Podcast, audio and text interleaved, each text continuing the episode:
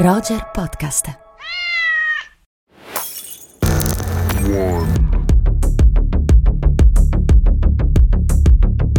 Amiche e amici di Rubik, benvenuti, bentornati al nostro speciale Oscar. Siamo qui io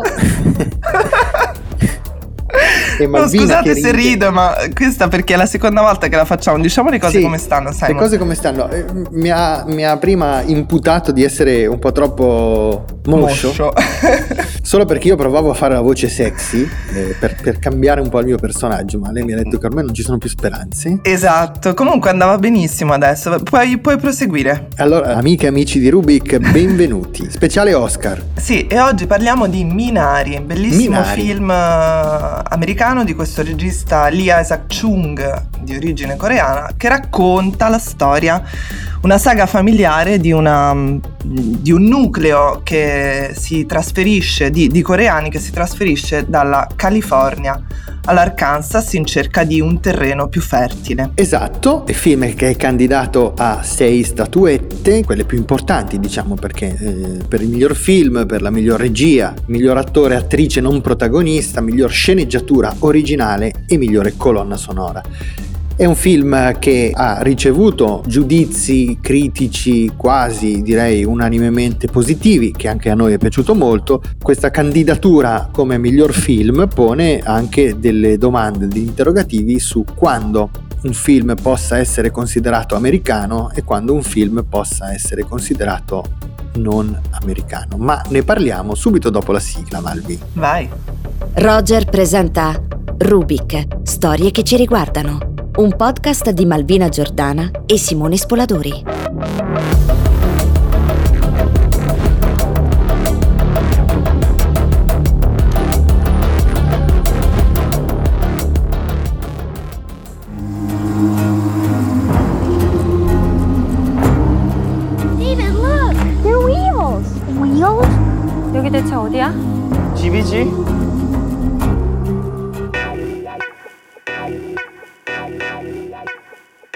Allora, ci siamo salutati prima della sigla ponendo una questione. La questione è sostanzialmente come si fa a stabilire con un discreto margine di certezza quale sia la eh, nazionalità di un prodotto culturale, nella fattispecie di un film, quali dovrebbero essere le caratteristiche che un film dovrebbe avere per essere candidato nella sezione miglior film o essere candidato nella sezione miglior film straniero. Spieghiamo perché nel senso che questo film, abbiamo detto il regista è americano, è um, definito un film indie prodotto dalla Plan B Entertainment di Brad Pitt, quindi sì. produzione capitale americano. Però è vero che è un film che racconta eh, la storia, come dicevamo prima, di questa famiglia di coreani. È parlato prevalentemente, ci dicevamo fuori dalla registrazione, in coreano e racconta, racconta un sogno americano in realtà, no? Sì, questo sì. Infatti da questo punto di vista potremmo dire che è un film molto americano perché racconta proprio una delle favole, se vuoi, del sogno americano, no? la famiglia di immigrati che ha la possibilità di realizzare se stessa. Sì, diciamo forse che traduce sullo schermo alcuni valori indubbiamente legati alla cultura co- coreana con gli stilemi del cinema americano, no? Indipendente. Sì, ecco, sì questo, questo sì. bridge, questo ponte. Quindi diciamo che è un'opera felicemente contaminata e felicemente in bilico tra due culture, tra due visioni del mondo, tra due sensibilità che si fondono, che si intrecciano, che si mescolano e questo aspetto anche, come dire, dell'acquisizione del nuovo, custodendo però le tradizioni è un aspetto tematico anche fondamentale del film. Sì.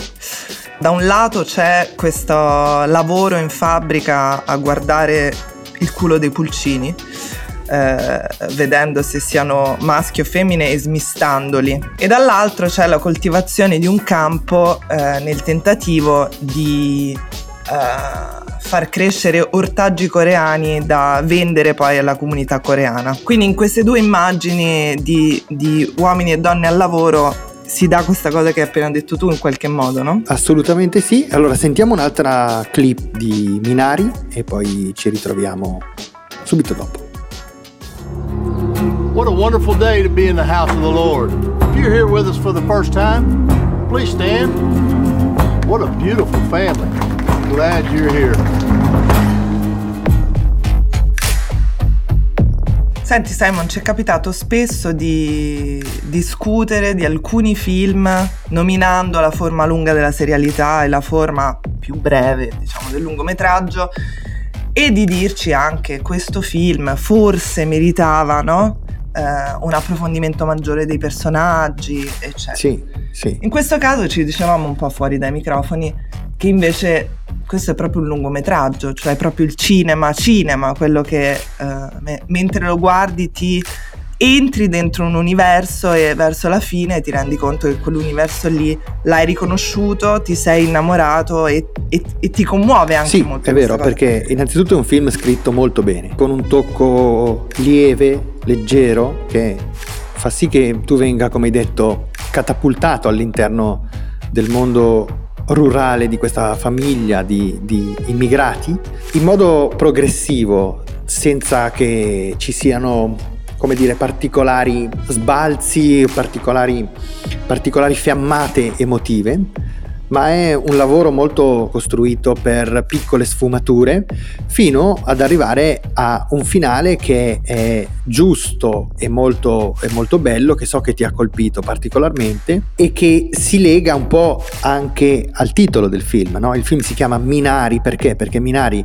è una, un'erba, è una pianta che fa parte, diciamo così, dell'alimentazione coreana e il sogno insomma, di questa famiglia è quello di poterla coltivare, poterla ehm, proporre anche negli Stati Uniti e io direi che possiamo anche concederci anzi di spoilerare questo film che ancora in Italia non ha trovato una distribuzione Sì, intanto prima di arrivare al finale, sì, il finale è molto bello. Però prima volevo dire una cosa, eh, la, la storia, come dicevamo, è una saga familiare, no? C'è questo padre che ha questo sogno di coltivare una terra fertile, no? di trovare l'acqua per eh, produrre questi ortaggi e poi rivenderli. C'è eh, questa donna che nel frattempo eh, decide, seppur malvolentieri, non ha grande fiducia in questo esperimento del marito, però di assecondarlo e si mette a lavorare in questa fabbrica, diciamo così, di,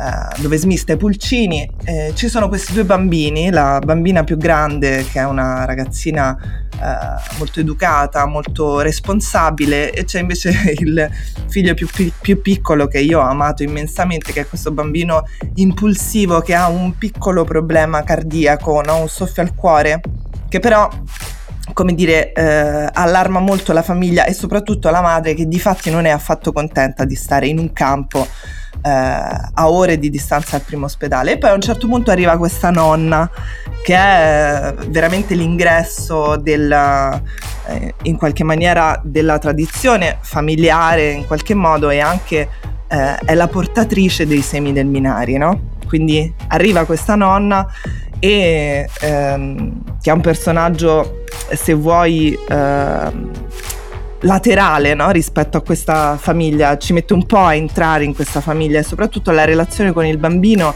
è inizialmente molto difficile. In questa relazione tra la nonna e il bambino, secondo me, noi è attraverso questa relazione che noi entriamo nelle dinamiche di questa famiglia, crediamo alla possibilità di questo sogno che alla fine, sebbene non si realizzi completamente per come è stato immaginato, in qualche maniera si realizza e si realizza attraverso l'immagine di questo Minari finale che popola le sponde di questo fiumiciattolo. Quindi in qualche maniera è un finale, se vuoi, eh, come dire, un segno di qualcosa, no? Questo Minari. Sì, è un finale di speranza. di speranza, però non è una chiusura, non è una morale della favola, come potrebbe sembrare No, mentre no, no? Mm, raccontato così potrebbe sembrare un po' come dire sì, in fondo poi cresce il Minari, no?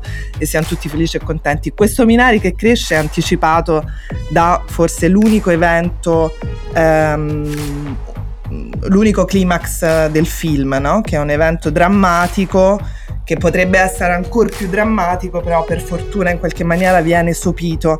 Ecco, in questo evento in fondo, cioè noi ci arriviamo con estrema lentezza, ma nel momento in cui noi ci arriviamo siamo com- completamente pronti ad accogliere tutto quello che accadrà, no?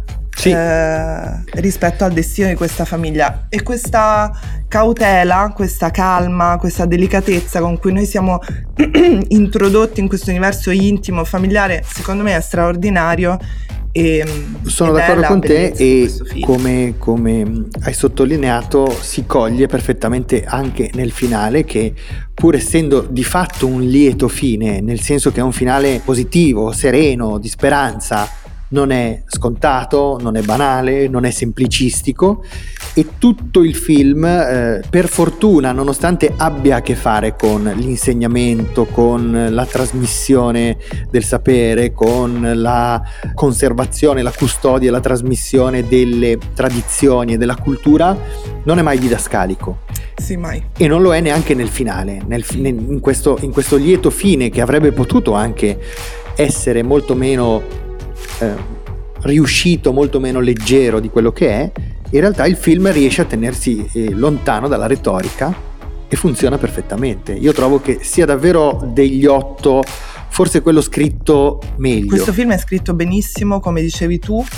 Quando abbiamo scelto di dedicare un, di fare uno zoom sugli Oscar, abbiamo anche deciso di farlo perché sono otto film particolari e e insoliti, sono... è una rosa insolita per l'Academy, anche favorita forse da quello che è successo quest'anno e che ha permesso, o comunque da un lato ha costretto, da un altro lato ha permesso di candidare delle opere che difficilmente ehm, avrebbero eh, ricevuto questo, questo tipo di riconoscimento.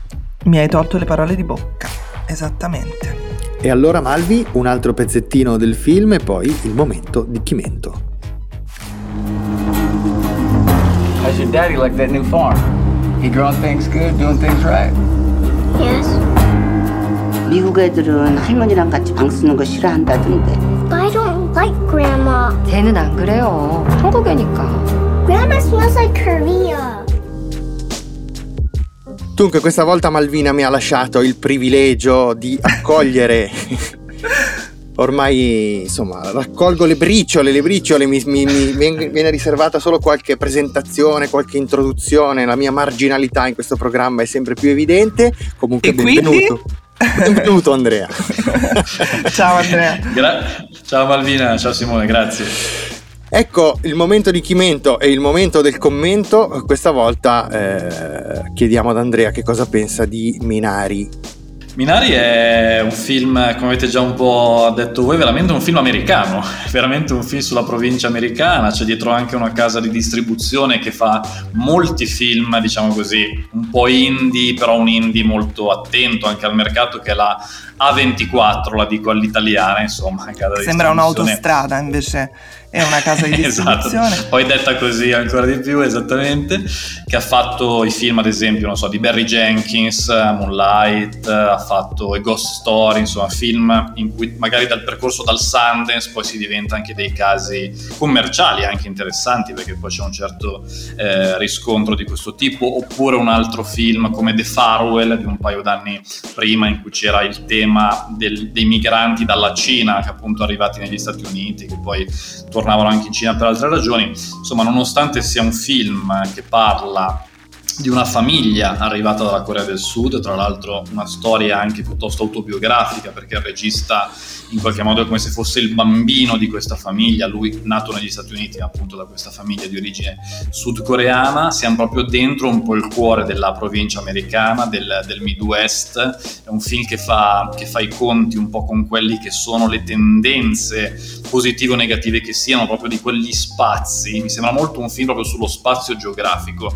Minari, su questo spazio un po' di isolamento dei personaggi, questa natura che si fa anche piuttosto selvaggia per certi versi, c'è il tema anche dei, dei tornadi, dei tifoni che arriva a un certo punto, insomma tutto quello che può essere in qualche modo una situazione poco accogliente anche da un punto di vista ambientale che diventa un po' una metafora di una difficile integrazione magari di una famiglia che arriva appunto da un altro paese, da un'altra nazione. Ecco, poi ne riparleremo anche quando ci troveremo a discutere di Nomadland, ma eh, dicevamo anche prima che eh, troviamo particolarmente significativo che i due film del, della selezione delle, degli otto candidati che in un certo senso sono davvero più americani perché vanno alle radici del mito del sogno americano non solo dal punto di vista tematico ma anche dal punto di vista visivo con questo tipo di rappresentazione della provincia e dei suoi grandi spazi siano due film che, che come dire provengono da um, autori e autrici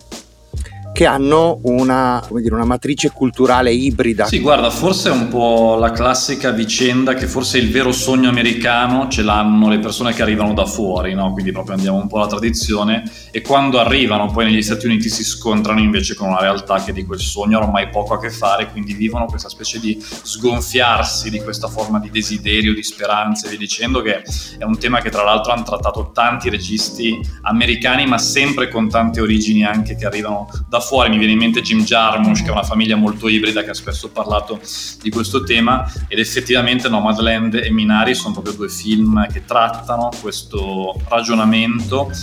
Uno Nomadland di cui riparliamo appunto più sull'individuo, Minari più anche sul contesto del nucleo familiare, infatti in questo film che mescola anche un po' di dramma, è un film drammatico, però c'è anche qualche momento quasi da sì. commedia, quasi comico, anche molto ironico, secondo me è un film che funziona pur essendo già magari un po' visto, ma è molto ben girato, ha delle belle interpretazioni. Il mio personaggio preferito è la nonna. Assolutamente la dico, nonna. Certo. Lo dico subito. e davvero c'ha, c'ha dei bei punti di di forza e secondo me potrebbe anche essere un bel protagonista della notte degli Oscar, magari anche un po' sulla scia di Parasite, insomma che dalla Corea del Sud invece lì arriva pienamente, però forse gli ha anche un pochino aperto le porte il successo di Bong Joon-ho. E per quali categorie lo vedi come possibile outsider? Ma io lo vedo abbastanza... Allora, innanzitutto lo vedo come il secondo possibile candidato al miglior film, addirittura. Ah, vedi. Cioè, vedo Nomadland al primo posto, penso che vinca, però se proprio ci fosse una sorpresa grossa, secondo me sarebbe Minari a prendere il premio più importante o magari uno dei due premi più importanti, quello con la con la regia, perché mi sembra che ci sia un grande interesse proprio dell'Academy in questi anni verso ciò che arriva da fuori, il tema anche, ripeto, un po' di Parasite, questa apertura verso un'altra lingua, secondo me ha un pochino aperto le porte, io lo vedo proprio l'outsider anche delle categorie principali, non il favorito, ma è proprio il, quello messo in seconda, in seconda fila, diciamo, in seconda battuta. Ottimo. Molto non. Ho molto, no, non ho molto da aggiungere. Mi veniva in mente un'altra cosa, mentre tu parlavi, giustamente facevi ehm, ponevi l'accento sulla dimensione geografica, no? Geografica o anche atmosferica, eccetera. E, ehm, e di come si sgonfia il sogno americano.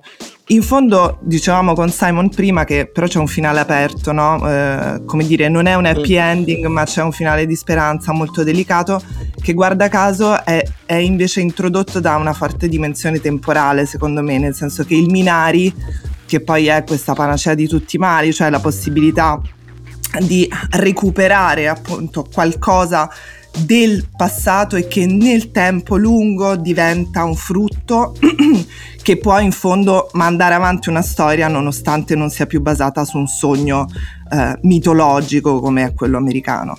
Esatto, no, hai ragione anche perché lì c'è proprio un, un, insieme di questo tema geografico, lo spazio, no? perché crescono solo in un determinato sì. luogo, vicino all'acqua, eccetera, eccetera, e rientra questo tema del tempo, che è uno sguardo al futuro, secondo me è anche un po' uno sguardo al certo. passato, no? una ripresa delle tradizioni e di come portare il passato dentro un presente spazialmente diverso. Secondo me è un finale sì molto molto positivo, ecco quello di, sì. Di Minari, è un forza di anche un po' un feel good movie, è un film che ti fa anche sentire bene, cioè che lo si vede molto, molto volentieri, è anche, è anche un film godibile. Sì, difatti secondo me il suo successo anche in un momento del genere, no? di clausura, Covid, eh, necessità Covid, eh, funziona anche molto bene sul piano proprio della risposta emotiva no? dello spettatore, per cui si è trasportati veramente in questa dimensione dove c'è una, mm, come dire, una leggerezza, una, una purezza, sì, no? sì, sì è, esatto,